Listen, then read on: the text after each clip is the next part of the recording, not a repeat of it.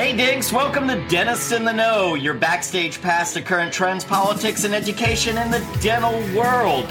We are dentistry source for honest, relevant information. And with that in mind, this is JB's News on the Go with Dentists in the Know. So, introducing to you with all the relevant information, Dr. Jennifer Bell.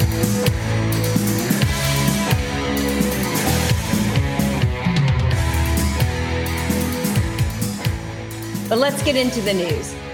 All right, so first off, I thought this was kind of a goofy story. If I'm being really honest with you, but I'm going to share it with you tonight. This is the real hard hitting news that we'd like to bring to you and Dentists in the Know.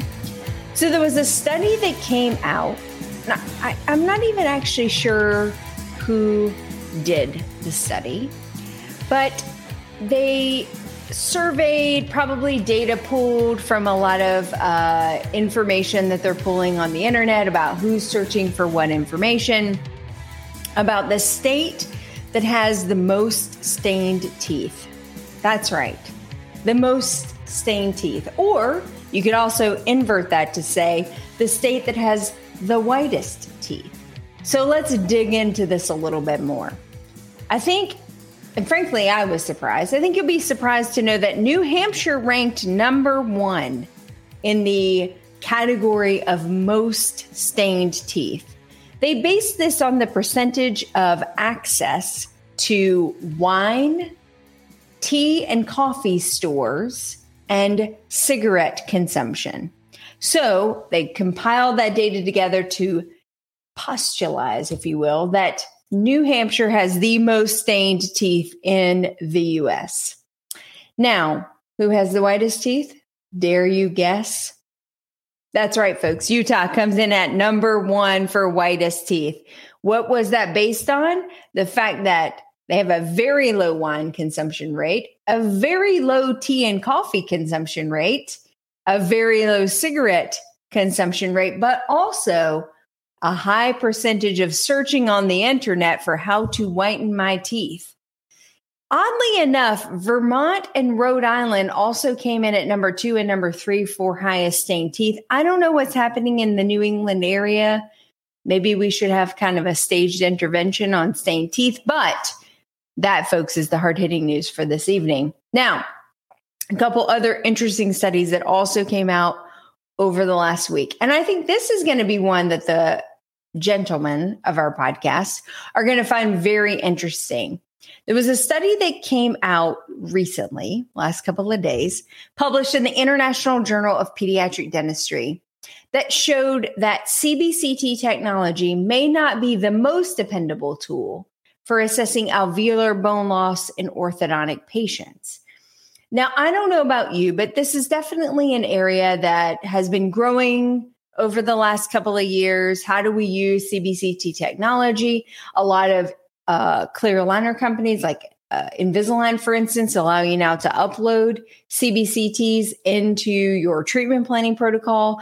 I have specialists who are using CBCT in their pre treatment and post treatment assessment of patients. And yet, the study has come out to say that maybe this is not the best tool for this particular application and actually cites ultrasound technology as maybe being more reliable for assessing alveolar bone loss for orthodontic patients in the adolescent category, which I find super fascinating because as dentists, we actually don't use ultrasound technology much at all. And it, it does kind of open the door to maybe say, is this a technology that we could find an opportunity within our uh, profession to start onboarding maybe a new application? Is this an underutilized technology that exists pretty um, pretty well with uh, already established within the medical community? Is this an untapped resource for dental? I, and I love that concept. So stay tuned. I don't know, years, decades, whatever, but maybe uh, we will there be a day in practice where we will then be using ultrasound along with CBCT and laser technology and all the other things to start assessing very accurately what's going on beneath the tissue. The last piece of news I will leave you with this evening is that uh, we are starting to see sort of this rehash or or new uh, development of wanting to bring back the Pandemic and All Hazards Preparedness Act. Uh, this is a bipartisan support that is coming out of the Senate. We've got two Republicans or two Republicans, one independent, and one Democrat who are supporting this particular legislation. It stated that it would be it would be uh, important for us to bring this back up because it would help the U.S. be better prepared in the public health sector for the next emergency or pandemic that may come forward. Um, it is touted to launch pilot programs for data sharing and state medical stockpiles, boost research on treatments of viral pathogens, expand technical assistance opportunities to state and local governments, serving particularly vulnerable populations during emergencies, establish biosecurity measures, and improve wastewater surveillance for pathogen uh, detection.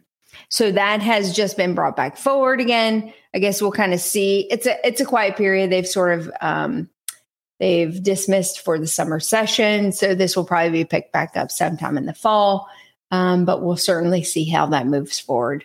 And with that, gentlemen, that's the news. So, gang, that's it for today's show. We want to thank you for tuning in, but more importantly, we want to thank you for being a part of Dentists in the Know. I'm Dr. Jeff Horowitz. I'm Dr. Chad Duplantis. And I'm Dr. Jennifer Bell, and we're Dentists in the Know. Remember, gang, dentistry is an amazing profession, but it's way more rewarding when you're in the know.